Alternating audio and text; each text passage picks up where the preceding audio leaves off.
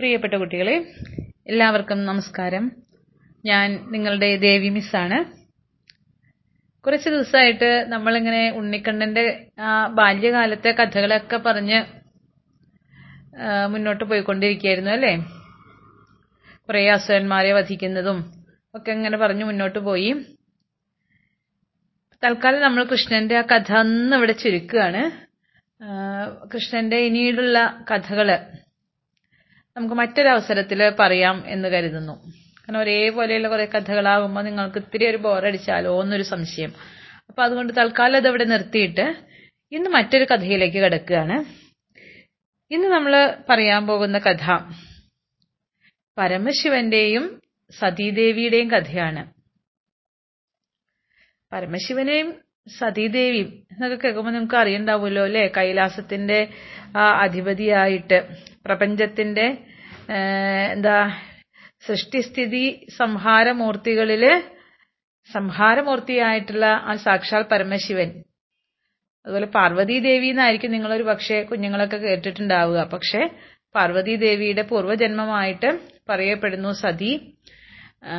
ആ പരമശിവനും സതീദേവിയും കൂടി ഒരുമിച്ച് ജീവിക്കുന്ന കാലം ആ സമയത്ത് സതീദേവിയിൽ നിന്ന് പരമശിവന് വിയോഗമുണ്ടാവുകയാണ്.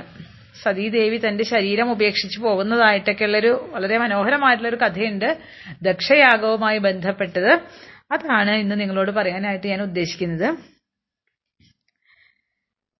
ഭാഗവതത്തിലെ രണ്ടാമത്തെ അധ്യായത്തിലാണ് ഈ ഈ കഥ വരുന്നത്. നമ്മുടെ ശിവനും സതീദേവിയും വളരെ സന്തോഷത്തോടു കൂടിയിട്ട് അവിടെ ഇങ്ങനെ ആ കൈലാസത്തിൽ സുഖമായിട്ട് ജീവിക്കുകയായിരുന്നു. സത്യത്തിൽ ദക്ഷന്റെ ദക്ഷപ്രജാപതിയുടെ മകളാണ് സതി. ആ കൈലാസവാസിയായിട്ടുള്ള പരമശിവന് സതീദേവിയെ തന്റെ പ്രിയപ്പെട്ട മകളായിട്ടുള്ള സതീദേവിയെ വിവാഹം കഴിച്ച് കൊടുത്തത് ദക്ഷൻ ഒട്ടും ഇഷ്ടത്തോടെയായിരുന്നില്ല. തന്റെ മറ്റ് മക്കളെയൊക്കെ വലിയ രാജാക്കന്മാരെ കൊണ്ടും അല്ലെങ്കിൽ അങ്ങനെയുള്ള ശ്രേഷ്ഠന്മാരായിട്ടുള്ള ആളുകളെ കൊണ്ടൊക്കെ വിവാഹം കഴിപ്പിച്ചപ്പോ സതീദേവി സതീദേവിയുടെ സ്വന്തം ഇഷ്ടത്തിനനുസരിച്ച് തിരഞ്ഞെടുത്ത ആളാണ് ആരെ? പരമശിവനെ. പക്ഷേ അത് താല്പര്യമൊന്നും ഉണ്ടായിരുന്നില്ല. അച്ഛന്റെ ഇഷ്ടത്തെ വകവെക്കാതെ മകൾ അതിനുവേണ്ടി നിർബന്ധം പിടിച്ചു കഴിഞ്ഞപ്പോൾ ആ എന്തെങ്കിലും ആവട്ടെ എന്ന് വിചാരിച്ച് ദക്ഷ പ്രജാപതി അതിന് സമ്മതം മൂളുകയായിരുന്നു. അങ്ങനെ നടത്തിയ വിവാഹമൊക്കെയാണ്. അദ്ദേഹത്തിന് മനസ്സുകൊണ്ട് അതൊട്ടും ഇഷ്ടമില്ലായിരുന്നു. കാരണം ശിവനെ സംബന്ധിച്ചിട്ട് അദ്ദേഹത്തിന്റെ കാഴ്ചപ്പാടിൽ നോക്കുമ്പോൾ എന്താ ശിവനൊരു യോഗ്യതയുള്ളത്? തന്റെ ഇത്ര മിടുക്കിയായിട്ടുള്ള മകളെ വിവാഹം കഴിക്കാൻ എന്ത് യോഗ്യതയുള്ളത്? ശിവൻ ആരാണ്? ശ്മശാനവാസിയാണ്. എന്താ വേഷം? ആനത്തോലോ പുലിത്തോലോ എന്തോ അങ്ങനെയൊന്നാണ് എടുത്തേക്കുന്നത് നല്ല വസ്ത്രം പോലും ഇല്ല. ആഭരണങ്ങളാണെങ്കിൽ കണ്ടില്ലേ? മറ്റ് മരുമക്കളൊക്കെ നല്ല പട്ടുവസ്ത്രമൊക്കെ ധരിച്ച് നല്ല ആഭരണങ്ങളൊക്കെ അണിഞ്ഞ് സ്വർണവും രത്നവും കൊണ്ടുള്ള ആഭരണങ്ങളൊക്കെ അണിഞ്ഞ് കിരീടമൊക്കെ ധരിച്ച് ഗംഭീരമായിട്ട് തന്റെ സദസ്സിലേക്ക് കടന്നു വരുന്ന എന്തൊരു അഭിമാനമാണത്. അതേ അതേസമയത്ത് ഈ മരുമകൻ വരുമ്പോഴത്തെ അവസ്ഥ എന്താണ്? കഴുത്തിൽ അണിഞ്ഞിരിക്കുന്നത് എന്താ? ഒരു മൂർഖം പാമ്പിനെയാണ് എടുത്ത് കഴുത്തിൽ ആഭരണമായിട്ട് അണിഞ്ഞിരിക്കുന്നത്. അല്ലേ? തലയിലാണെങ്കിൽ ജടയൊക്കെ വളർത്തി അങ്ങനെ ചുറ്റിക്കെട്ടിയൊക്കെ വെച്ചിരിക്കണു. ഒരു ചന്ദ്രക്കലയൊക്കെ വെച്ചിട്ടുണ്ട്. പിന്നെ കണ്ണാണെങ്കിൽ ആകെ വികൃതമായിട്ടുള്ള കണ്ണും. എന്താ സാധാരണ മനുഷ്യർക്കൊക്കെ രണ്ട് കണ്ണാണുള്ളത്. ഇത് അതൊക്കെ പോരാഞ്ഞിട്ട് ഇതാ നെറ്റിക്ക് നടുക്ക് കൊണ്ടുപോയിട്ട് വേറെ ഒരു കണ്ണ്. ഒരു വികൃതമായിട്ടുള്ള രൂപം എന്നൊക്കെയാണ് ദക്ഷിണ തോന്നുന്നത്. പിന്നെ കഴുത്തിൽ ഇങ്ങനെ അസ്ഥികൾ കൊണ്ടുള്ള മാല തലയോട്ടി കൊണ്ടുള്ള മാലയൊക്കെയാണ് കഴുത്തിൽ അണിയുന്നത്. പോരാത്തതിന് ശ്മശാനത്തിൽ താമസം ശ്മശാനത്തിൽ ശവശരീരങ്ങളൊക്കെ ദഹിപ്പിച്ച് കഴിയുമ്പോൾ കഴിയുമ്പോ അതിൽ നിന്നുണ്ടാകുന്ന ഭസ്മം ആ ചുടല ഭസ്മമൊക്കെ എടുത്തിട്ടാണ് അത്ര തന്റെ ശിരസിലും നെറ്റിയിലും ശരീരത്തിലൊക്കെ അണിയുന്നത്. അപ്പൊ ഇങ്ങനെയുള്ള ഒരു എന്താ പറയാ ഒരു പ്രാകൃത വേഷധാരിയായിട്ടുള്ള ഇത്തരത്തിലുള്ള ഒരു മനുഷ്യന് തന്റെ സുന്ദരിയായിട്ടുള്ള ഈ മകളെ എങ്ങനെ വിവാഹം ചെയ്ത് കൊടുക്കാൻ എനിക്ക് തോന്നും എന്നൊക്കെയാണ് ദക്ഷൻ ചിന്തിച്ചത്. എങ്ങനെയായാലും മകളോടുള്ള അമിതമായ വാത്സല്യം കൊണ്ട് അങ്ങനെയൊക്കെ ചിന്തിച്ചെങ്കിലും അവസാനം സതീദേവിയെ ശിവന് തന്നെ കൊടുത്തു. പക്ഷേ അന്ന് തുടങ്ങിയ ദേഷ്യമാണ് ആ ദേഷ്യം ഇന്നേ വരെ അവസാനിച്ചിട്ടില്ല. ദക്ഷന് എന്നും പരമശിവനോട് വല്ലാത്ത ദേഷ്യമാണ്. എവിടെ വെച്ച് കണ്ടു കഴിഞ്ഞാലും ആ ദേഷ്യത്തോടു കൂടി തന്നെയാണ് പെരുമാറുക. ശിവനെ എങ്ങനെ ശിവനെ അപമാനിക്കാൻ പറ്റുമോ? എങ്ങനെ എന്താ പരിഹസിക്കാനായിട്ട് സാധിക്കുമോ അതിനുള്ള അവസരങ്ങളൊന്നും ദക്ഷൻ വെറുതെ കളയാറില്ല. അങ്ങനെ ഇരിക്കുന്ന സമയത്താണ് ഒരു ദിവസം ഒരു സംഭവം ഉണ്ടായി. ഒരു യാഗം നടക്കുകയായിരുന്നു. ആ യാഗം നടക്കുന്ന സമയത്ത് വളരെ വിശിഷ്ടന്മാരായിട്ടുള്ള മഹർഷികൾ അവരുടെ അനുയായികൾ ഇവരൊക്കെ അവിടെ വന്നിട്ടുണ്ട്. അനവധി മുനിമാര് ഇവരൊക്കെ വന്നിരിക്കുന്നു. പ്രജാപതിമാരുടെ ഒരു യാഗമാണ് അവിടെ നടക്കുന്നത്. എല്ലാ ആളുകളും അവിടെ എത്തിച്ചേർന്നിട്ടുണ്ട്. അങ്ങനെ ആ പ്രജാപതിമാരൊക്കെ ഇങ്ങനെ ചേർന്നിരിക്കുന്ന ആ ഒരു വിശിഷ്ടമായിട്ടുള്ള സദസ്സിലേക്ക് ആര് കടന്നു വരികയാണ്? നമ്മുടെ ദക്ഷ പ്രജാപതി കടന്നു വരികയാണ്. ദക്ഷനെ കണ്ടു കഴിഞ്ഞാൽ ഒരു സൂര്യനെ പോലെ തേജസ് ഉണ്ടെന്നാ പറയുന്നത്. ആ ഒരു ഇരുട്ടിലേക്ക് ആ സൂര്യന്റെ പ്രകാശം കടന്നു വരുമ്പോൾ എങ്ങനെ ഉണ്ടാകും? അതുപോലെയായിരുന്നു അത്ര ആ സദസ്സിലേക്ക് ദക്ഷൻ കടന്നു വന്നപ്പോ. ദക്ഷൻ അവിടെ കയറി വരുന്നത് കണ്ടു കഴിഞ്ഞപ്പോ ബ്രഹ്മാവ് ശിവൻ ഇവർ രണ്ടുപേരും ഒഴികെ ബാക്കി എല്ലാവരും ആ സദസ്സിലുണ്ടായിരുന്ന മുഴുവൻ ആളുകളും എഴുന്നേറ്റ് നിന്ന് അദ്ദേഹത്തെ വന്ദിച്ചു. ഓരോരോ പീഠങ്ങളിൽ നിന്നൊക്കെ എഴുന്നേറ്റ് ആ ദക്ഷനെ വന്ദിക്കുകയും നമസ്കരിക്കുകയൊക്കെ ചെയ്തു. ദക്ഷനൊന്ന് നോക്കി. ആ എല്ലാവരും എന്നെ നോക്കി നമസ്കരിക്കുന്നു വന്ദിക്കുന്നു. പക്ഷേ ഒരാൾ മാത്രം എന്നെ കണ്ട ഭാവമില്ല. ബ്രഹ്മാവ് പിന്നെ പോട്ടെ. അദ്ദേഹം പ്രജാ എന്താ നമ്മളുടെ ഒക്കെ ആ അത്രയ്ക്കും വിശിഷ്ടനായിട്ടുള്ള ആളാണ്. അദ്ദേഹം എഴുന്നേക്കണ്ട പോട്ടെ. പക്ഷെ അതുപോലെയല്ലോ ഈ ശിവൻ. ഈ ശിവനും തന്നെ കണ്ടിട്ട് യാതൊരു കണ്ട ഭാവം ഇല്ലാണ്ട് അവിടെ ഇങ്ങനെ ഇരിക്കുകയാണ്. അദ്ദേഹത്തിന് ആകെ ദേഷ്യം വന്നു. ദേഷ്യം വന്നെങ്കിലും ബാക്കിയുള്ളവരോട് കണ്ണു കാണിച്ചു ഇരുന്നോളൂ ഇരുന്നോളൂ എന്നുള്ള കണ്ണ് കാണിച്ചു. അത് കഴിഞ്ഞിട്ടും അവിടെ ഇരിക്കുന്ന ശിവനെ കണ്ടു കഴിഞ്ഞപ്പോൾ അദ്ദേഹത്തെ ദേഷ്യങ്ങൾ ഇരട്ടിച്ചു. തന്നെ കണ്ടിട്ട് യാതൊരു മൈൻഡും ഇല്ല ഒരു ആദരവും ഇല്ല. കാലുമ്മ കാലൊക്കെ കയറ്റി വെച്ച് അങ്ങനെ ഇരിക്കുകയാണ്. ദക്ഷൻ തന്റെ കണ്ണങ്ങട് എന്താ തീക്കനൽ പോലെയാക്കി. ദേഷ്യം കൊണ്ട് അങ്ങ് ചുവന്നു തൊടുത്തു. എന്നിട്ട് പിന്നെ അവിടെ എന്നിട്ട് ഒരു പ്രസംഗമായിരുന്നു. സദാചാരത്തെ പറ്റിയിട്ടൊക്കെ ഒരു പ്രസംഗമായിരുന്നു. ദേവന്മാരും ഒക്കെയാണെന്ന് പറഞ്ഞിട്ട് കാര്യമില്ല. നിങ്ങളൊക്കെ ഇരിക്കുന്ന സദസ്സിൽ എനിക്ക് ഇങ്ങനെയൊക്കെ പറയേണ്ടി വന്നത് വല്ലാത്ത കഷ്ടം തന്നെയാണ്. കാരണം എന്താ? എനിക്ക് ഈ ശിവനെ കുറിച്ചാണ് പറയാനുള്ളത്. ഈ ശിവൻ ആൾ ആൾ ആരാണെന്നറിയോ? ഏ നിങ്ങളൊക്കെ കേൾക്കണം. ഈ ശിവൻ ഇവിടെ ഇരിക്കുന്നുണ്ടല്ലോ. വളരെ മോശ സ്വഭാവത്തിന് ഉടമയാണ്. ഈ ലോകത്തുള്ള സകല ദേവന്മാരുടെയും കീർത്തി നശിപ്പിക്കുന്ന വിധത്തിൽ ഒരു നാണവും ഇല്ലാത്തവനാണ് ഇവൻ. ഏ സജ്ജനങ്ങൾക്ക് സാധാരണ വേണ്ട ചില മാർഗങ്ങളും ആചാരങ്ങളൊക്കെ ഉണ്ട്. അതുപോലും ഈ ശിവനില്ല. ദക്ഷൻ പറയാണ്. സാവിത്രിയെ പോലെ പരിശുദ്ധിയായിട്ടുള്ളതായിരുന്നു എന്റെ മകൾ. ആ മകളെ നല്ലൊരു ഉത്തമ ബ്രാഹ്മണനെ കൊണ്ടൊക്കെ കഴിപ്പിക്കണം എന്നൊക്കെ വിചാരിച്ചാ ഞാനിരുന്നത്. അല്ലെങ്കിൽ നല്ലൊരു രാജാവിനെ കൊണ്ട് കഴിപ്പിക്കണം എന്നൊക്കെ വിചാരിച്ചിട്ടായിരുന്നത് പക്ഷെ അതൊന്നും നടത്തിയില്ല.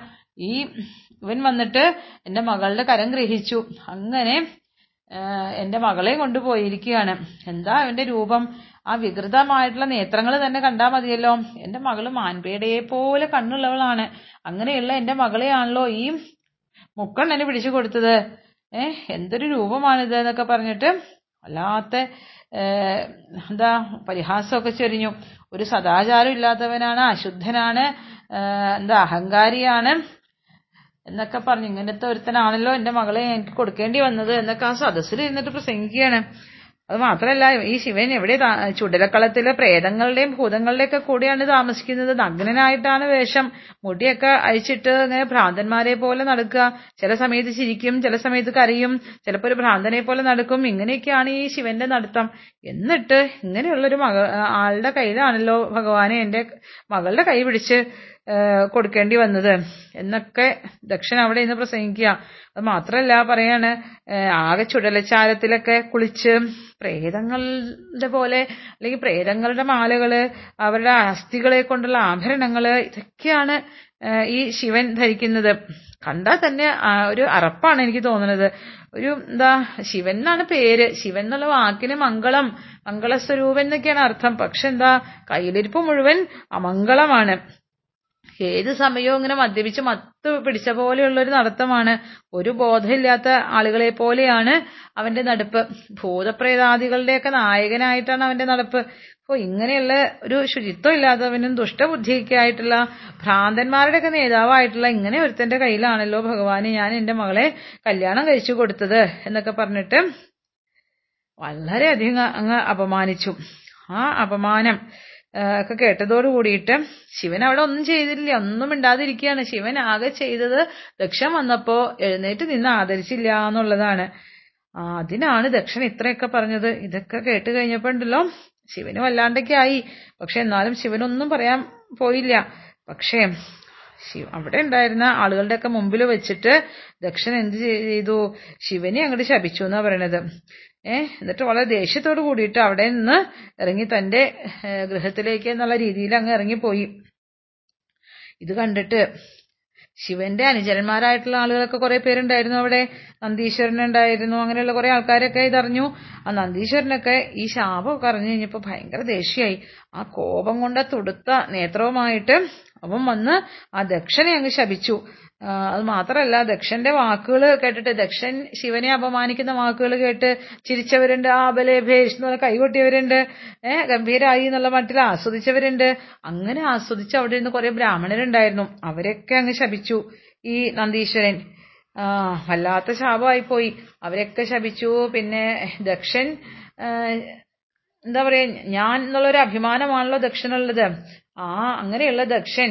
കുറെ കഴിയുമ്പോ എന്താ ഒരു ആത്മതത്വ സ്മരണയില്ലാണ്ടായി ഒരു പശു തുല്യനായിട്ട് മാറട്ടെ. ഇയാൾ സ്ത്രീകൾ പറയുന്നത് പോലെ കേൾക്കുന്ന അങ്ങനെ ഒരാളായി മാറട്ടെ. ഒരു ആടിന്റെ മുഖത്തോട് കൂടിയവനായി മാറട്ടെ എന്നൊക്കെ പറഞ്ഞിട്ടാണ് ഈ ശപിക്കുന്നത് നന്ദീശ്വരൻ. ദക്ഷനെ ശപിച്ചതാണ്. ഓ അങ്ങനെയുള്ള ശാപമൊക്കെ കഴിഞ്ഞു. അങ്ങനെ എന്താ പറയാ വല്ലാണ്ടൊക്കെ ശപിച്ചു ആ ബ്രാഹ്മണര്. ബ്രാഹ്മണരെയും കുറെ ശപിക്കേണ്ടായി. എന്താ എന്താ ഭക്ഷിക്കാവുന്നത് എന്താ ഭക്ഷിക്കാൻ പാടില്ലാത്തത് ഏ, എന്നൊക്കെയുള്ളതൊന്നും തിരിച്ചറിവില്ലാണ്ട് പോട്ടെ എന്നാണ്. സാധാരണ ബ്രാഹ്മണർ എന്ന് പറഞ്ഞു കഴിഞ്ഞാൽ സാത്വികമായിട്ടുള്ള ഭക്ഷണം മാത്രം കഴിച്ച് അങ്ങനെ ജീവിക്കുന്ന ആൾക്കാരാണ്. പക്ഷേ ഇവിടെ ശപിക്കുകയാണ് നിങ്ങൾക്ക് എന്താണ് കഴിക്കേണ്ടത്? എന്താ അഭക്ഷ്യമായിട്ടുള്ളത് എന്നുള്ള വീണ്ടും വിചാരമൊക്കെ നഷ്ടപ്പെട്ട് എന്തും ഭക്ഷിക്കുന്നവരായിട്ട് മാറട്ടെ എന്ന്. അതാണ് ഇപ്പോഴത്തെ കാലത്ത് ബ്രാഹ്മണർ എന്ന് പറയുന്ന പല ആൾക്കാരും മദ്യപിക്കുന്നവരും എന്താ എന്താ നോൺ വെജ് കഴിക്കുന്നവരും ഒക്കെ ഉണ്ടല്ലോ. ആ, അപ്പൊ പഴയ കാലത്ത് അങ്ങനെയൊന്നും ഉപയോഗിക്കില്ലായിരുന്നു. സാത്വികമായിട്ടുള്ള ഭക്ഷണം മാത്രം. എല്ലാവരും നല്ല ചില ആളുകളൊക്കെ അങ്ങനെയൊക്കെ കഴിക്കുന്നവരുണ്ട്. അപ്പം ബ്രാഹ്മണരെ അങ്ങനെ ശപിച്ചു. ബ്രാഹ്മണർക്ക് എന്തും ഭക്ഷിക്കാവുന്ന തരത്തിലേക്കായി മാറട്ടെ നിങ്ങൾ. പിന്നെ അത് മാത്രമല്ല നിങ്ങളുടെ ഉദരപൂരണത്തിന് വേണ്ടിയിട്ട് വയറ് നിറയ്ക്കാൻ വേണ്ടിയിട്ട് വിദ്യ തപസ് വ്രതങ്ങളൊക്കെ അതിന് വേണ്ടി മാത്രമാവട്ടെ ഉദരപൂരണത്തിന്. എന്ന് പറഞ്ഞാൽ ശാപ്പാട് അടിക്കാൻ വേണ്ടിയിട്ട്. അന്നന്നത്തെ അന്നം നേടാനുള്ള ഒരു മാർഗമായിട്ട് നിങ്ങൾ നിങ്ങളുടെ വിദ്യയെയും അറിവിനെയും തപസ്സിനെയും വ്രതങ്ങളെയും ഒക്കെ മാറ്റട്ടെ അങ്ങനെ അനുഷ്ഠിക്കട്ടെ. മറ്റത് അതല്ല നിസ്വാർത്ഥമായിട്ടായിരുന്നു ഇതൊക്കെ ചെയ്തിരുന്നത്. യാതൊന്നും ആഗ്രഹിക്കാതെ തപസ് ചെയ്യുന്നു വ്രതങ്ങൾ എടുക്കുന്നു പൂജാതി കാര്യങ്ങൾ ചെയ്യുന്നു അങ്ങനെയൊക്കെ ആയിരുന്നു. പക്ഷെ ഇപ്പൊ എന്താ പറഞ്ഞത്? അങ്ങനെ ഇല്ലാതെ ആവട്ടെ. ഏ പണത്തിന് വേണ്ടിയിട്ട് നിങ്ങൾ ഇതൊക്കെ ചെയ്യുന്നവരായി മാറട്ടെ എന്ന് എന്താ പറയാ ശപിച്ചു. അതുപോലെ ധനം ശരീരം ഇന്ദ്രിയങ്ങൾ ഇത് ഇത്തരം കാര്യങ്ങളിൽ നിങ്ങൾ സന്തോഷിക്കുന്നവരായിട്ട് മാറട്ടെ. പണം കിട്ടിയ സന്തോഷം അല്ലെ? നല്ല ദേഹം തലിമെടുക്കുള്ള ദേഹം ഉണ്ടായാലും സന്തോഷം. സുഖ എന്താ സുഖദായകങ്ങളായിട്ടുള്ള വിഷയങ്ങളിൽ അഭിരമിക്കുന്നവരായിട്ട് മാറുക. അങ്ങനെയൊക്കെ നിങ്ങൾ ആയിത്തീരട്ടെ എന്ന് പറഞ്ഞിട്ട് അവരുടെ ആ സാത്വികതയൊക്കെ നഷ്ടപ്പെടട്ടെ എന്ന് പറഞ്ഞിട്ട് ഒരു ശാപമായിരുന്നു. നന്ദികേശ്വരൻ ഇങ്ങനെ ഈ ബ്രാഹ്മണകുലത്തെ മുഴുവൻ ശപിച്ചു കഴിഞ്ഞപ്പോ ആ, അവിടെ ഉണ്ടായിരുന്ന യജ്ഞമൊക്കെ നടത്താനായിട്ട് അവിടെ ചേർന്നിരുന്ന ഒരു മഹർഷി ഉണ്ട് ഭൃഗു എന്ന് പറയുന്ന മഹർഷി. ഭൃഗു മഹർഷി എന്ത് ചെയ്തു? വേഗം ആർക്കും അതിക്രമിക്കാൻ കഴിയാത്ത ഒരു ഒന്നുണ്ട്. ബ്രഹ്മദണ്ഡം എന്നാണ്. ബ്രഹ്മദണ്ഡം എന്ന് പറയുന്ന ആ സംഭവം ശാപത്തിന്റെ രൂപത്തിലാണ് അതുള്ളത്. അതങ്ങ് പ്രയോഗിച്ചു എന്നാണ്. അത് പ്രയോഗിച്ചു കഴിഞ്ഞപ്പോഴത്തെ എന്താ അവസ്ഥ? എന്താണെന്ന് വെച്ച് കഴിഞ്ഞാൽ ഭൃഗുമഹർഷിയുടെ ഭൃഗു മഹർഷിയുടെ ശാപം എന്ന് വെച്ചാൽ എന്താ?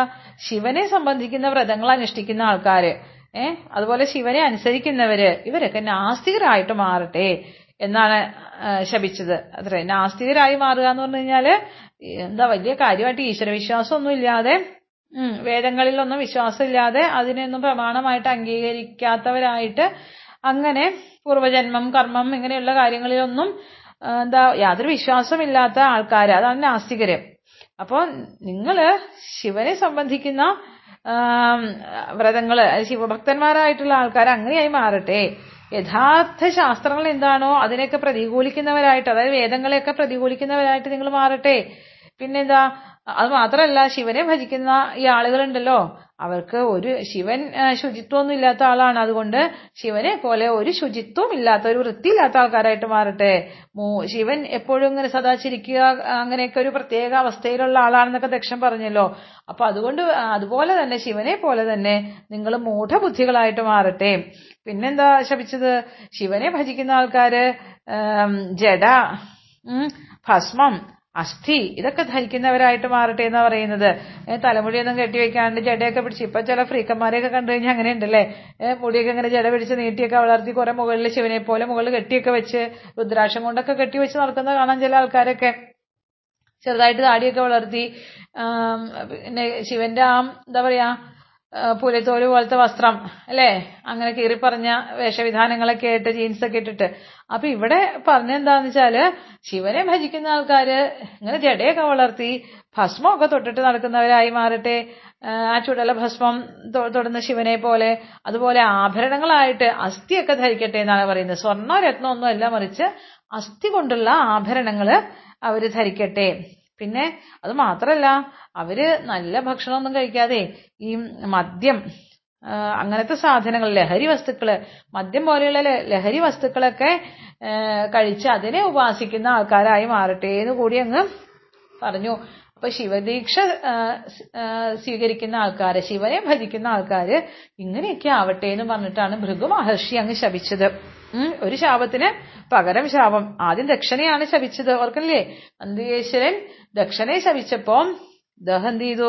ഭൃഗു മഹർഷി തിരിച്ച് ഉള്ള ശാപമാണ് ഈ കൊടുത്തത്. ശിവനെ ഭജിക്കുന്നവർ ഇങ്ങനെയൊക്കെ ആയി മാറട്ടെ എന്ന്. ആ ഇങ്ങനെയൊക്കെ പറഞ്ഞു എന്നിട്ട് അങ്ങനെയൊക്കെ പറഞ്ഞ് അവസാനം പരസ്പരം അങ്ങോട്ടും ഇങ്ങോട്ടുമുള്ള ശാപമൊക്കെ കഴിഞ്ഞു. അതുകൊണ്ട് ഇതൊക്കെ കഴിഞ്ഞ് ഭൃഗുവിന്റെ ഈ ശാപം അങ്ങോട്ട് കഴിഞ്ഞപ്പോ ഭഗവാൻ ശിവൻ എന്ത് ചെയ്തു? തന്നെ ചൊല്ലി ആണല്ലോ ഇവിടെ ഈ അങ്ങോട്ടും ഇങ്ങോട്ടുമുള്ള ശാപവും പ്രതിശാപവും ഒക്കെ ഉണ്ടായത് എന്നൊക്കെ വിചാരിച്ചിട്ട് ഒരല്പം വൈമനസ്യത്തോട് കൂടിയിട്ട് വേഗം അവിടെ നിന്ന് എഴുന്നേറ്റ് തന്റെ അനുയായികളൊക്കെ ആയിട്ട് അവിടുന്ന് ഇറങ്ങി അങ്ങ് പോയി. ആ പ്രജാപതിമാരുടെ അടുത്തുനിന്ന് അവിടുന്ന് ഇറങ്ങി അങ്ങ് പോയി. അങ്ങനെ കുറെ കാലം അങ്ങനെ കഴിഞ്ഞു. അങ്ങനെ കഴിയുമ്പോഴും ശിവന്റെ ഉള്ളിൽ ദക്ഷനോടും ദക്ഷന് ശിവനോടുമുള്ള വൈരാഗ്യവും ദേഷ്യവും ഒക്കെ അങ്ങനെ തന്നെ തുടർന്നു പോന്നു എന്നാണ്. അങ്ങനെ ഇരിക്കുന്ന സമയത്താണ് ഒരു ദിവസം പാർവതിയും ക്ഷമിക്കുന്ന സതീദേവിയും പരമശിവനും കൂടി എവിടെ ഇരിക്കുകയാണ്? കൈലാസത്തിൽ അങ്ങനെ ഇരിക്കുകയാണ്. കൈലാസത്തിൽ അവർ സന്തോഷമായിട്ട് ഇരിക്കുന്ന സമയത്താണ് ആകാശത്തുനിന്ന് എന്തൊക്കെ ശബ്ദങ്ങളൊക്കെ കേൾക്കുന്നുണ്ട്. എന്താ ഈ ശബ്ദം? അത്ര കാര്യമായിട്ട് എന്തോ ഒരു ഘോഷയാത്ര പോകുന്ന പോലെയുള്ള ശബ്ദങ്ങളൊക്കെ കേൾക്കുന്നുണ്ടല്ലോ എന്ന് വിചാരിച്ചുകൊണ്ട് സതീദേവി എന്ത് ചെയ്തു? ആകാശത്തേക്ക് നോക്കി. ആകാശത്തേക്ക് നോക്കിയപ്പോ എന്താ കുറെ ആൾക്കാർ ഗംഭീരമായിട്ട് നല്ല പട്ടുചേലകളൊക്കെ എടുത്ത് ആടയാഭരണങ്ങളൊക്കെ ആയിട്ട് ഗംഭീരമായിട്ടൊരു കല്യാണത്തിന് പോകുന്ന ഉത്സാഹത്തിൽ പോവുകയാണ് ഒത്തിരി പേരുണ്ട്. അങ്ങനെ പോകുന്ന കണ്ടിട്ട് പിന്നെന്താ വളരെ കോലാഹലമൊക്കെ കേൾക്കുന്നുണ്ട്. വളരെ സന്തോഷത്തോടു കൂടി ചിരിച്ച് കളിച്ച് വിശേഷങ്ങളൊക്കെ പറഞ്ഞ് അവിടുത്തെ ഇവിടുത്തെ കാര്യങ്ങളൊക്കെ പറഞ്ഞ് വരാൻ പോകുന്ന സംഭവങ്ങളൊക്കെ പറഞ്ഞ് അങ്ങനെ ചർച്ച ചെയ്തിട്ടാ പോകുന്നത്. സതീദേവി നന്നായിട്ട് കാതോർത്തു. എന്താ ഇവരൊക്കെ പറയണത് എന്ന് കാതോർത്തപ്പോ മനസ്സിലായി. എന്താണ്? തന്റെ അച്ഛന്റെ കൊട്ടാരത്തിൽ ആ ദക്ഷ പ്രജാപതിയുടെ കൊട്ടാരത്തിൽ അവിടെ എന്തോ ഗംഭീരമായിട്ടുള്ള ഒരു യാഗം നടക്കാൻ പോവാണ്. ഏ? ഗംഭീരമായിട്ടുള്ള ഒരു യാഗം ബൃഹസ്പതി സവം എന്ന് പറയുന്ന ഒരു മികച്ച യജ്ഞം നടക്കാനായിട്ട് പോവുകയാണ് ആ യജ്ഞത്തിൽ പങ്കുകൊള്ളാൻ വേണ്ടിയിട്ട് ബ്രഹ്മർഷിമാര് ദേവർഷിമാര് അതുപോലെ പിതൃക്കൾ പിന്നെ ദേവന്മാര് പിന്നെ ചില ദേവതകൾ അവരുടെ പത്നി എന്താ അവരുടെ ഭർത്താക്കന്മാരുടെ കൂടെ ഇങ്ങനെ ദേവലോകത്തുള്ള മുഴുവൻ ആളുകളും പോകുന്നുണ്ട്. അതുപോലെ ഋഷി ഋഷിമാര് എല്ലാവരും പോവുകയാണ്. അപ്സര സ്ത്രീകളെ ഒക്കെ സകല ആളുകളും എവിടേക്കാ പോകുന്നത്? ആ തന്റെ അച്ഛന്റെ ആ കൊട്ടാരത്തിലേക്കാ പോകുന്നത്. ദക്ഷ പ്രജാപതിയുടെ കൊട്ടാരത്തിലേക്കാണ് പോകുന്നത്. ഇത്ര ഗംഭീരമായിട്ടുള്ള ബൃഹസ്പതി സവം എന്ന് പറയുന്ന ഈ യജ്ഞം കൂടാനായിട്ടാണല്ലോ അവരൊക്കെ പോകുന്നത്. സതീദേവി വീണ്ടും ശ്രദ്ധിച്ചു. അപ്പൊ എന്താണ് കാണുന്നത്? ആകാശത്തൂടെ ഇങ്ങനെ ദേവന്മാര് ഈ വരാൻ പോകുന്ന യജ്ഞത്തെ പറ്റിയിട്ട് ഗംഭീരമായിട്ട് സംസാരിക്കുന്നുണ്ട്. അതൊരു ഉത്സവം യജ്ഞം എന്ന് പറഞ്ഞാൽ പോരാ ഒരു യജ്ഞ ഉത്സവമാണത്. അവിടുത്തെ അലങ്കാരങ്ങളെ പറ്റിയിട്ടും ആഘോഷങ്ങളെയൊക്കെ പറ്റി കേട്ടിട്ട് സതീദേവിക്ക് അവിടെ ഇരിക്കാൻ സാധിക്കുന്നില്ല. ചില ആൾക്കാരൊക്കെ വിമാനത്തിലാണ് പോകുന്നത്. ചില അപ്സരസുകളൊക്കെ ചില ദേവതകളൊക്കെ വിമാനത്തിൽ ഇങ്ങനെ പോകുന്നു. ഭർത്തൃസഹിതരായിട്ട് വിവിധ ആഭരണങ്ങളൊക്കെ അണിഞ്ഞു ഗംഭീരമായിട്ട് നല്ല പട്ടുടുപ്പുകളൊക്കെ ധരിച്ച് വളരെ മിന്നുന്ന കർണാഭരണങ്ങളൊക്കെ ധരിച്ചിട്ടുണ്ട്. അങ്ങനെ സർവാലങ്കാര വിഭൂഷിതരായിട്ട് അങ്ങനെ എല്ലാവരും പോയിക്കൊണ്ടിരിക്കുകയാണ്. ഇത് കണ്ടിട്ട് സതീദേവിക്ക് സഹിച്ചില്ല. സതീദേവി ഒരു അച്ഛൻ തന്നെ മാത്രം വിളിച്ചില്ലല്ലോ. എന്തായിരിക്കും കാരണം? ഏഹ് ഒരുപക്ഷെ തന്റെ ഭർത്താവിനോടുള്ള ഇഷ്ടക്കേട് കൊണ്ടായിരിക്കാം തന്നെ മാത്രം വിളിക്കാതിരുന്നത്. എന്നാലും വേണ്ടില്ല. അവിടേക്കൊന്ന് പോകണം. അവിടെ പോയി എത്രയും വലിയ ഗംഭീരമായ ഉത്സവം എന്റെ വീട്ടിൽ നടക്കുമ്പോൾ ഞാൻ മാത്രം പോവാതിരിക്കുന്നത് വളരെ കഷ്ടല്ലേ? എന്നൊക്കെ വിചാരിച്ചുകൊണ്ട് ഭഗവാനോട് ചെന്ന് പറഞ്ഞു ദാ ദക്ഷ പ്രജാപതിയുടെ യജ്ഞമഹോത്സവം ആരംഭിച്ചിരിക്കുകയാണ്. ഞാൻ ഒന്ന് അവിടേക്ക് പൊക്കോട്ടെ. യജ്ഞം ഏതായാലും അവസാനിച്ചിട്ടില്ല. കാരണം ദേവന്മാർ ഇപ്പോഴും പോയിക്കൊണ്ടിരിക്കുകയാണ്. അവിടെ ചെന്ന് ഒന്ന് ചെന്നിരുന്നെങ്കിൽ എനിക്ക് എന്റെ സഹോദരിമാരെയൊക്കെ കാണാമായിരുന്നു. ഏഹ് എന്റെ ചേച്ചിമാരെയൊക്കെ കാണാം. അവരൊക്കെ അവരുടെ ഭർത്താക്കന്മാര് ബന്ധുക്കൾ കുട്ടികൾ സുഹൃത്തുക്കളൊക്കെ എല്ലാവരും വന്നിട്ടുണ്ടാവും.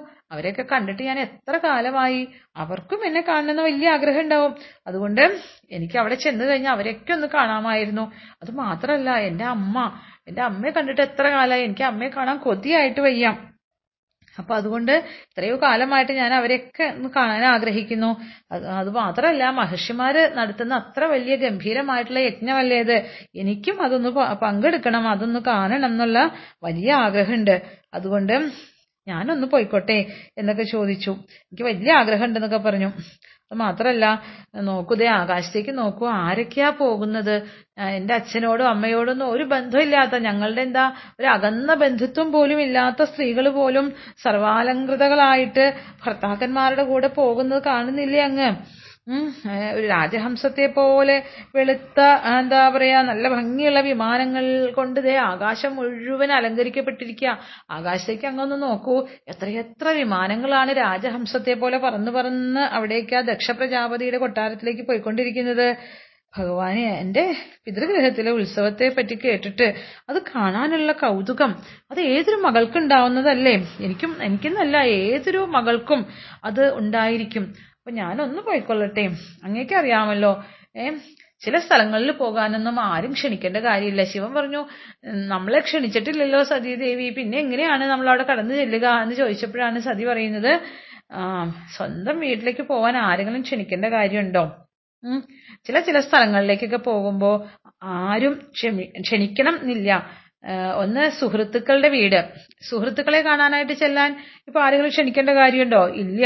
സുഹൃത്തുക്കളോട് നമുക്കുള്ള സ്നേഹം കൊണ്ട് എപ്പോ വേണമെങ്കിലും അവരുടെ ഗൃഹത്തിൽ കടന്നു ചെല്ലാമെന്നാണ് അതുപോലെ ഭർതൃഗൃഹം ഭർത്താവിന്റെ വീട്ടിൽ പോവാൻ അതുപോലെ ഗുരുവിന്റെ ഗൃഹത്തിലേക്ക് പിതൃഗൃഹം അച്ഛന്റെ വീട് ഗുരുവിന്റെ വീട് ഭർതൃഗൃഹം സുഹൃത്തിന്റെ ഗൃഹം ഈ സ്ഥലങ്ങളിലേക്കൊന്നും പോകാൻ ആരും ആരും ക്ഷണിക്കേണ്ട കാര്യമില്ല.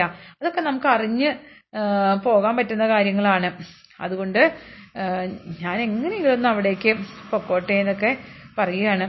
പക്ഷെ ശിവന് ഒട്ടും താല്പര്യം ഉണ്ടായിരുന്നില്ല. ശിവൻ പറഞ്ഞു ദാ ഇങ്ങനെയൊക്കെയുള്ള സ്ഥലത്തേക്ക് ചെന്നാൽ വളരെ പ്രശ്നമാണ്. കാരണം ഒന്നുകിൽ അല്ലെങ്കിൽ തന്നെ നിന്റെ അച്ഛനായിട്ടുള്ള ദക്ഷ പ്രജാപതിക്ക് എന്നെ കണ്ണെടുത്താൽ കണ്ടുകൂടെ? എന്നോട് വല്ലാത്ത ദേഷ്യമാണ്. എന്നെ അന്ന് ആ എന്താ ആ പ്രജാപതിമാരുടെ യാഗം നടക്കുന്ന വേദിയിൽ സകല സദസ്യരുടെ മുമ്പിൽ വെച്ച് എത്ര അപമാനിച്ചു എന്ന് അറിയോ സതി? ഏ ഞാൻ അവിടെ വെച്ച് നാണം കെട്ടുപോയില്ലേ? അത്രയ്ക്ക് മോശമായിട്ട് അത്ര പരുഷ വാക്കുകളെ കൊണ്ടാണ് എന്നെ അപമാനിച്ചത്. അങ്ങനെയുള്ള അച്ഛന്റെ അടുത്തേക്ക് നമ്മളെ ക്ഷണിക്കാതെ നീ കടന്നു ചെല്ലുന്നത് ശരിയാണോ? അവിടെ ചെന്നു കഴിഞ്ഞാൽ എന്തായിരിക്കും അവസ്ഥ?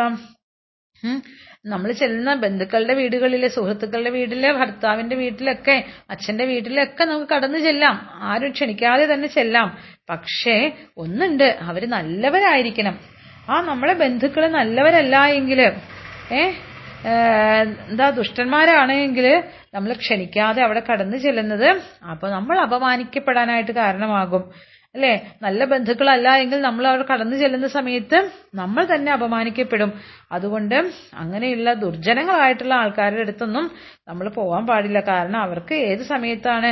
അവർ പലപ്പോഴും അഹങ്കാരികളായിരിക്കും. അവരുടെ അറിവിന്റെയോ തപസ്സിന്റെയോ ധനത്തിന്റെയോ ശരീര സൗന്ദര്യത്തിന്റെയോ യുവത്വത്തിന്റെയോ കുലത്തിന്റെയോ ഒക്കെ പേരിൽ ചില ആൾക്കാരിങ്ങനെ എന്താ അഭിമാനികളായിട്ട് വളരെ അഹങ്കാരമുള്ളവരായിട്ട് ദുരഭിമാനത്തോടു കൂടി ദുഷിച്ച മനസ്സോടു കൂടി ഇരിക്കുന്നവരുണ്ടാകും. അങ്ങനെയുള്ള ആൾക്കാരുടെ അടുത്ത് നമ്മൾ ആ എത്ര വലിയ ആൾക്കാരാണെന്ന് പറഞ്ഞിട്ടും കാര്യമില്ല. അങ്ങനെ ദുരഭിമാനത്തോടു കൂടി ഇരിക്കുന്ന അഹങ്കാരികളുടെ അടുത്തേക്ക് നമ്മൾ ഒരിക്കലും ക്ഷണിക്കാതെ പോകാൻ പാടില്ല. ഏ മാത്രല്ല ചില വീടുകളിൽ ചെന്ന് കഴിഞ്ഞാൽ അതിഥികളൊക്കെ കയറി വന്നു കഴിയുമ്പോൾ അവർ പറയും ഓ വരാൻ കണ്ട നേരം. എന്ന് പറയും. ആ ഈ സമയത്താണ് കടന്നു വന്നിരിക്കണേ അല്ലേ? അങ്ങനെയൊക്കെ അല്ലെങ്കിൽ ആ ഒരു ഇഷ്ടക്കേട് ആ ഒരു അനിഷ്ടം മുഖത്ത് ആ പുരുകം കൊണ്ടൊക്കെ പുരുകമൊക്കെ ഒന്ന് വളച്ച് ആ ഒരു അനിഷ്ടം കാണിക്കുന്ന ആൾക്കാരുണ്ടാകും. ചിലപ്പോൾ ആ നോട്ടത്തിലുണ്ടാവും അവരുടെ ആ ഇഷ്ടക്കേട്. അപ്പൊ അങ്ങനെ ഒരു കുബി എന്താ കപട ബുദ്ധിയോട് കൂടിയിട്ട് അല്ലെങ്കിൽ ആ ഒരു ഇഷ്ടക്കേടോട് കൂടിയിട്ട് നോക്കുന്ന ആൾക്കാരൊക്കെ ആണെങ്കിൽ അവരുടെ വീട്ടിലേക്കൊന്നും നമ്മൾ തിരിഞ്ഞു നോക്കാൻ പാടില്ല. എന്റെ അച്ഛനും ഏകദേശം അങ്ങനെയുള്ള ഒരാളാണ്. എന്നെ എത്ര അപമാനിച്ചതാ. അവിടേക്ക് കടന്നില്ല എന്ന് വെച്ചാൽ വളരെ മോശമല്ലേ ഏം അത് മാത്രമല്ല അങ്ങനെയുള്ള ആൾക്കാരുടെ വീട്ടിൽ ചെന്നാൽ ഒരു പ്രശ്നമുണ്ട് അവർ ചിലപ്പോൾ ഇങ്ങനെ നമ്മളെ അസ്ത്രം പോലെ തുളയ്ക്കുന്ന ചില വാക്കുകൾ കൊണ്ടൊക്കെ ആയിരിക്കും നമ്മളോട് സംസാരിക്കുക. അല്ലേ? ഒരു ആയുധം കൊണ്ട് മുറിവേറ്റ് കഴിഞ്ഞാൽ ആ മുറിവ് പെട്ടെന്ന് ഉണങ്ങും. അതേ സമയത്ത് ഒരു അസ്ത്രം കൊണ്ട് നമ്മളെ എന്താ വാക്കുകളാകുന്ന അസ്ത്രം കൊണ്ട് നമുക്ക് മുറിവേറ്റ് കഴിഞ്ഞാൽ അത് പെട്ടെന്ന് ഒന്നും ഉണങ്ങില്ല അതിന്റെ വേദന വളരെ കഠോരമായിരിക്കും. അതുകൊണ്ട് നീ ആ ദക്ഷ പ്രജാപതിയുടെ ഏറ്റവും പ്രിയപ്പെട്ട മകളാണ് എന്നൊക്കെ എനിക്കറിയാം. അതൊന്നും അറിയാണ്ടേ അല്ല. പക്ഷെ എന്നാലും നീ ഇന്ന് അവിടെ ചെന്ന് കഴിഞ്ഞാൽ അച്ഛന്റെ ആദരവ് ലഭിക്കില്ല എന്ന് മാത്രമല്ല അച്ഛൻ നിന്നെ അപമാനിക്കുകയും ചെയ്യും. പ്രത്യേകിച്ച് പ്രജാപതിക്ക് എന്നോടുള്ള ബന്ധം തീരെ ഇഷ്ടമല്ല. അതുകൊണ്ട് തന്നെ എന്നൊക്കെ പറഞ്ഞ് സതീദേവിയെ പിന്തിരിപ്പിക്കാനായിട്ട് ആ വീട്ടിൽ പോകുന്നതിൽ നിന്ന് പിന്തിരിപ്പിക്കാനൊക്കെ ആയിട്ട് കുറേ ശ്രമിച്ചു നോക്കി പല പല കാര്യങ്ങളൊക്കെ പറഞ്ഞു നോക്കി. അപ്പം സതീദേവി എന്തു പറഞ്ഞു? ഓ ഞാൻ എങ്ങനെയാണ് പോവാണ്ടിരിക്കുക? ഏ അങ്ങ് ഇങ്ങനെയൊക്കെ പറഞ്ഞിട്ട് എന്നെ തടയാനൊന്നും ശ്രമിക്കണ്ട. ഇങ്ങനെ തടയാനായിട്ട് ശ്രമിക്കേണ്ട. കാരണം എനിക്ക് പോയേ പറ്റുള്ളൂ. എനിക്ക് അച്ഛന്റെ അടുത്ത് പോയിട്ട് അച്ഛൻ എത്ര ദേഷ്യമുള്ള ആളായ ആയാലും മക്കളെ കാണുമ്പോൾ ആ ദേഷ്യമൊക്കെ മാറും. അങ്ങയോട് ദേഷ്യം ഉണ്ടെങ്കിലും എന്നെ കാണുമ്പോൾ അച്ഛന്റെ ആ ദേഷ്യമൊക്കെ ഇല്ലാണ്ടാവൂലേ? എന്നൊക്കെ വിചാരിച്ചിട്ട് സതീദേവി പോകാനായിട്ട് നിർബന്ധം പിടിച്ചു. ശിവൻ ഒന്നും മിണ്ടിയില്ല. തന്റെ ഇഷ്ടക്കേട് പുറത്ത് കാണിച്ചു. പോകാതിരിക്കാൻ നല്ലത് എന്നൊക്കെ പറഞ്ഞു നോക്കി. രക്ഷയില്ല എന്ന് കണ്ടപ്പോ പിന്നെ ശിവൻ ഒന്നും മിണ്ടാതെ ഇരുന്നു സതീദേവി എന്ത് ചെയ്തു? കുറെ പ്രാവശ്യം ഒന്ന് പുറത്തേക്ക് ഇറങ്ങും. ഒന്ന് അകത്തേക്ക് കയറും വീണ്ടും പുറത്തേക്ക് ഇറങ്ങും വീണ്ടും അകത്തേക്ക് കയറും ഇനി എങ്ങനെ ശിവനെ വാക്ക് ധിക്കരിച്ചു പോകുന്നത് എന്നൊക്കെയുള്ളൊരു സംശയമൊക്കെ ഉണ്ട്. എന്നാലും സങ്കടത്തോട് കൂടിയിട്ട് ഇങ്ങനെ ആകാശത്തേക്ക് നോക്കും ദാ ആൾക്കാരൊക്കെ പോകുന്നത് കണ്ടിട്ട് സഹിക്കണില്ല. ഏഹ് വീട്ടുകാരെയൊക്കെ കാണാനുള്ളൊരു ആകാംക്ഷ ഇതൊക്കെ ഉണ്ട്. ഇതൊക്കെ ഉണ്ടായിട്ടും ദീർഘനിശ്വാസം വിടുന്നു സങ്കടപ്പെടുന്നു ദേഷ്യപ്പെടുന്നു. അങ്ങനെ അവസാനം എന്ത് ചെയ്തു? ഏതായാലും ഞാൻ പോകുക തന്നെ എന്ന് വിചാരിച്ചിട്ട് ധിക്കാരത്തോടു കൂടി ഇറങ്ങി അങ്ങ് പോയി. അച്ഛന്റെ അമ്മയുടെ അടുത്തേക്ക് പോവാൻ ഇനിയിപ്പോ ഭർത്താവിന്റെ സമ്മതം കിട്ടിയില്ലെങ്കിലും വേണ്ടില്ല ഞാൻ പോവുക തന്നെ ചെയ്യും എന്ന് പറഞ്ഞ് സതീദേവി സ്വന്തം ഗൃഹത്തിലേക്ക് ഇറങ്ങി പുറപ്പെട്ടു. ഇത് കണ്ടിട്ട് ശിവൻ പറഞ്ഞു അതാ സതീദേവി പോവാണ് ഒറ്റയ്ക്ക് പോവണ്ട. ഏതായാലും അവിടെ കടന്നു ചെല്ലുന്ന സമയത്ത് അങ്ങനെ ബാക്കി മക്കളൊക്കെ എത്ര ഒരു ആഢ്യത്വത്തോടു കൂടിയിട്ടായിരിക്കും അവർ കടന്നു വരിക. സതീദേവിയും ചെല്ലുമ്പോൾ ആ വരവ് ഒട്ടും മോശമാക്കണ്ട. അതുകൊണ്ട് എന്ത് ചെയ്തു? അവിടെ ഉണ്ടായിരുന്ന ഭൂതഗണങ്ങളൊക്കെ വിളിച്ചു. അത്യാവശ്യം ആൾക്കാരൊക്കെ കൂടെ പോകാൻ പറഞ്ഞു. തന്റെ ആ എന്താ പറയാ തന്റെ ഒരു വാഹനമൊക്കെ ഉണ്ടല്ലോ. ആ വാഹനത്തേക്ക് അങ്ങ് വിട്ടുകൊടുത്തു. അങ്ങനെ പാർഷദന്മാര് യക്ഷന്മാര് പിന്നെ മണിമാൻ മദൻ അങ്ങനെയൊക്കെയുള്ള പ്രധാനപ്പെട്ട ചില അനുചരന്മാര് അവരൊക്കെ ചേർന്നിട്ട് ആ ഭഗവാന്റെ വാഹനം ഉണ്ടല്ലോ കാള ആ അവരെ അങ്ങ് വിളിച്ചു. അതിന്റെ പുറത്ത് കയറ്റി സതീദേവിയെ ഇരുത്തി അങ്ങനെ അങ്ങ് പോയി എന്നാണ് അങ്ങനെ സതീദേവി കാളയുടെ പുറത്ത് കയറി സർവാലങ്കൃതയായിട്ട് പോകുകയാണ് അങ്ങനെ പെരുമ്പറ ശംഖ് ഓടക്കുഴൽ ഇതൊക്കെ മുഴക്കുന്നുണ്ട് ഈ അനുചരന്മാര്. വെൺകൊറ്റക്കുട ചാമരം മാല ഇതൊക്കെ ആയിട്ടാണ് ഗംഭീരമായിട്ട് തന്നെ ഒരു ആഘോഷപൂർവം തന്നെയാണ് സതീദേവിയെ ദക്ഷന്റെ കൊട്ടാരത്തിലേക്ക് കൊണ്ടുപോകുന്നത്.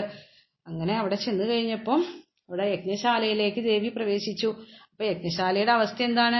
അവിടെ വേദഘോഷങ്ങളൊക്കെ നടക്കുന്നുണ്ട്. അവിടെ യജ്ഞത്തിനെ ഹോമിക്കാനുള്ള പശുവിനെയൊക്കെ കൊണ്ടുവന്ന് കെട്ടിയിട്ടുണ്ട്. ബ്രഹ്മർഷിമാര് ദേവർഷിമാര് ഇവരൊക്കെ വന്നിട്ടുണ്ട്. പിന്നെ മണ്ണ് മരം ഇരുമ്പ് സ്വർണം ദർഭ തോൽ ഇങ്ങനെയൊക്കെയുള്ള സാധനങ്ങൾ കൊണ്ട് നിർമ്മിക്കപ്പെട്ടതായിട്ടുള്ള പല പല പാത്രങ്ങൾ യജ്ഞത്തിന് വേണ്ടി ഉപയോഗിക്കാനുള്ള പല പല പാത്രങ്ങളൊക്കെ എടുത്ത് വെച്ചിട്ടുണ്ട്. പല വിധത്തിലുള്ള സംഭാരങ്ങളൊക്കെ അവിടെ എടുത്ത് വെച്ചിട്ടുണ്ട്. ഇങ്ങനെയുള്ള എല്ലാ സജ്ജീകരണങ്ങളും ഒരുക്കിയിട്ടുള്ള യജ്ഞസ്ഥലത്തേക്കാണ് ദേവി പ്രവേശിച്ചത്. അവിടെ ചെന്നപ്പോ ഏഹ് ഈ സതീദേവിയെ കണ്ടപ്പോ ചില ആൾക്കാരൊക്കെ ആദ്യം ഓടി വന്നു. ആരൊക്കെയാണെന്നറിയോ? സതീദേവിയുടെ സഹോദരിമാര് അമ്മ അവർ ഓടി വന്ന് എത്ര കാലമായി കണ്ടിട്ട് ഈ മകളെ കണ്ട ആ സന്തോഷം അമ്മയ്ക്ക് സഹിക്കാനായില്ല. അമ്മ ഓടി വന്ന് കെട്ടിപ്പിടിച്ച് മകൾക്ക് ഉമ്മയൊക്കെ കൊടുത്തു. ആ കുശലാന്വേഷണങ്ങളൊക്കെ ചെയ്തു. സഹോദരിമാരും ഓടി വന്ന് ആ സ്നേഹത്തോട് കൂടിയിട്ട് വളരെ ഉപചാര മര്യാദകളൊക്കെ ചെയ്തു. പക്ഷെ അവരൊക്കെ ആ സ്നേഹപ്രകടനങ്ങളൊക്കെ ചെയ്തു. സതീദേവിക്കും വളരെ സന്തോഷമായി പക്ഷെ നോക്കി അച്ഛൻ എവിടെയാണ് എന്ന് നോക്കി. ദക്ഷൻ അവിടെ ഇരിപ്പുണ്ട്. പക്ഷെ അദ്ദേഹം കണ്ട ഭാവം വയ്ക്കുന്നില്ല. തന്റെ മകളാണ് അവിടെ കടന്നു വന്നിരിക്കുന്നത് എന്നുള്ളത് കണ്ട ഭാവം വയ്ക്കുന്നില്ല. അത് മാത്രമല്ല തന്നെ ആശ്ലേഷിച്ച സഹോദരിമാരെയും അമ്മയൊക്കെ നോക്കിയിട്ട് ദക്ഷൻ വളരെ ദേഷ്യത്തോടു കൂടിയിട്ടാണ് നോക്കുന്നത്. ദക്ഷനെ ഭയന്നിട്ട് അവ യജ്ഞശാലയിലുണ്ടായിരുന്ന ഒരാളും ഒന്ന് എഴുന്നേൽക്കുകയോ ആ സതീദേവിയെ ആദരിക്കുകയോ ഉപചാരങ്ങൾ ചെയ്യുകയോ ഒന്നും ഉണ്ടായില്ല. ഇതൊക്കെ കണ്ടു കഴിഞ്ഞപ്പോണ്ടല്ലോ നമ്മുടെ സതീദേവിക്ക് ആകെ വിഷമായി. തന്നെ ആരും ശ്രദ്ധിക്കുന്നില്ല. തന്നെ ആരും ഈ അമ്മയും സഹോദരിമാരും ഒഴികെ വേറെ ആരും തന്നെ ശ്രദ്ധിക്കുകയോ ആദരിക്കുകയോ സ്വീകരിക്കുകയോ ചെയ്യുന്നില്ല. ഇരിക്കാൻ പറയുകയോ ഒന്നും ചെയ്യുന്നില്ല. ഇതൊക്കെ കൺ നോക്കുമ്പോ യജ്ഞത്തിന്റെ അവസ്ഥ എന്താന്ന് നോക്കി നോക്കിയപ്പോൾ അവിടെ യജ്ഞഭാഗം പലർക്കും യജ്ഞഭാഗം പല ദേവന്മാർക്കും യജ്ഞഭാഗം ഒക്കെ വെച്ചിട്ടുണ്ട്. പക്ഷേ രുദ്രന് മാത്രം സകല യജ്ഞത്തിന്റെയും സർവേശ്വരനായിട്ടുള്ള ആ രുദ്രന് മാത്രം സാക്ഷാൽ പരമശിവന് മാത്രം അവിടെ എന്ത് ചെയ്തിട്ടില്ല? യജ്ഞഭാഗം വച്ചിട്ടില്ല എന്ന് കണ്ടിട്ട് സതീദേവിക്ക് ആകെ ദേഷ്യായി തന്റെ ഭർത്താവ് എന്നുള്ള തരത്തിലല്ല സകല ദേവന്മാരുടെയും ദേവനായിട്ടുള്ള അധീശനായിട്ടുള്ള ആ പരമശിവനെ ധിക്കരിച്ചുകൊണ്ട് അപമാനിച്ചുകൊണ്ടാണല്ലോ ഇവർ യജ്ഞം നടത്തുന്നത് എന്നൊക്കെ വിചാരിച്ചിട്ട് സതീദേവി വല്ലാതെ ക്രുദ്ധയായി. ഏ ആ സതീദേവിയുടെ ദേഷ്യം കണ്ടിട്ട് ശിവന്റെ ഭൂതഗണങ്ങൾ അവിടെ ഉണ്ടായിരുന്നല്ലോ. ആ അവരെല്ലാവരും വേഗം അതീവ ദേഷ്യത്തോട് കൂടിയിട്ട് ആ ദക്ഷനെ കൊല്ലാൻ തന്നെ ഇറങ്ങി പുറപ്പെട്ടു എന്നാ പറയണത്. പക്ഷേ സതീദേവി തന്റെ തേജസ് കൊണ്ട് അവരെല്ലാവരെയും തടഞ്ഞു നിർത്തി. എന്നിട്ട് ആ ശിവനെ കുറിച്ച് ദുഷിച്ചു പറയുന്ന ആ ദക്ഷനെ തൻ അങ്ങ് എന്താ പറയാ അങ്ങേറ്റങ്ങ് നിന്ദിക്കാൻ തുടങ്ങി. പരിഹസിക്കാനും എന്താ പറയാ അങ്ങ് വഴക്ക് പറയാനും ഒക്കെ തുടങ്ങി. തന്റെ ആ പതിയായിട്ടുള്ള ശിവനെ നിന്ദിച്ചതിന് ഉള്ള പരുഷമായിട്ടുള്ള വാക്കുകൾ കൊണ്ട് തന്റെ അച്ഛനോട് മറുപടി പറയാൻ തുടങ്ങി ആര് സതീദേവി. ഈ കഥ കുറച്ച് വലിയ കഥയാണ്. അതുകൊണ്ട് ഈ കഥ തൽക്കാലം ഇവിടെ വെച്ച് നിർത്തുന്നു. കഥയുടെ ബാക്കി ഭാഗം നമ്മൾ നാളെ പറയുന്നതായിരിക്കും. കുറെ കൂടി എന്താ പറയാ ആ സതീദേവി പിന്നെ ചെയ്യുന്ന കാര്യങ്ങൾ അതിനുശേഷം സതീദേവി ദേഷ്യം കൊണ്ട് എന്താണ് ചെയ്യുന്നത്? ആ അതിനെ തുടർന്നിട്ട് ശിവന്റെ അനുചരന്മാര് അന്തികേശ്വരനും വീരഭദ്രനും ഒക്കെ ചെയ്യുന്ന ചില കാര്യങ്ങൾ ഇതൊക്കെ വളരെ ഗംഭീരമായിട്ടുള്ള ഒരു കഥയാണ് ദക്ഷയാഗം എന്ന് പറയുന്നത്. കെട്ടി എത്ര കേട്ടാലും മതി വരാത്ത അത്ര മനോഹരമായിട്ടുള്ള ഒരു കഥയാണ് ദക്ഷയാഗത്തിന്റെ അടുത്ത ഭാഗം. കേൾക്കാനായിട്ട് നാളെ വരെ കാത്തിരിക്കൂ. കഥയുടെ ബാക്കി ഭാഗവുമായിട്ട് നാളെ ഞാൻ വീണ്ടും നിങ്ങളുടെ മുമ്പിലേക്ക് എത്തുന്നതായിരിക്കും. അതുവരെ നന്ദി. നമസ്കാരം